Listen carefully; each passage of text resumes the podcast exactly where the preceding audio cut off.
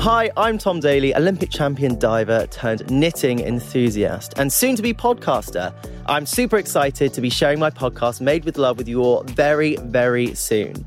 I found that doing what you love and achieving your goals go hand in hand. For me, discovering a love of knitting actually helped me be my best on the board and get my hands on an Olympic gold medal.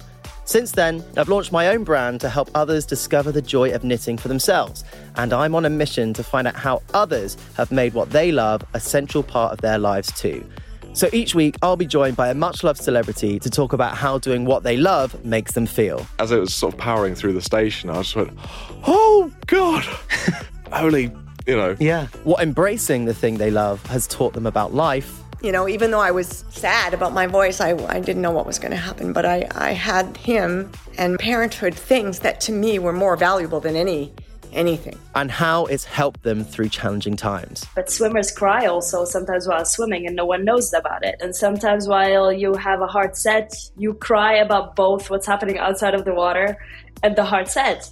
The reason I started knitting in the first place was simply to show some gratitude to my mum by making her a scarf. So, we'll also find out more about the people who literally made my guests with love. The people, places, and things that enabled them to do what they love every single day. It's not like a judgment place. You can mess up, you can trip over. Like the amount of times my coach has said go, and like I've gone to run and my shoes fallen off, and I'm just like, oh my god, like so many embarrassing things.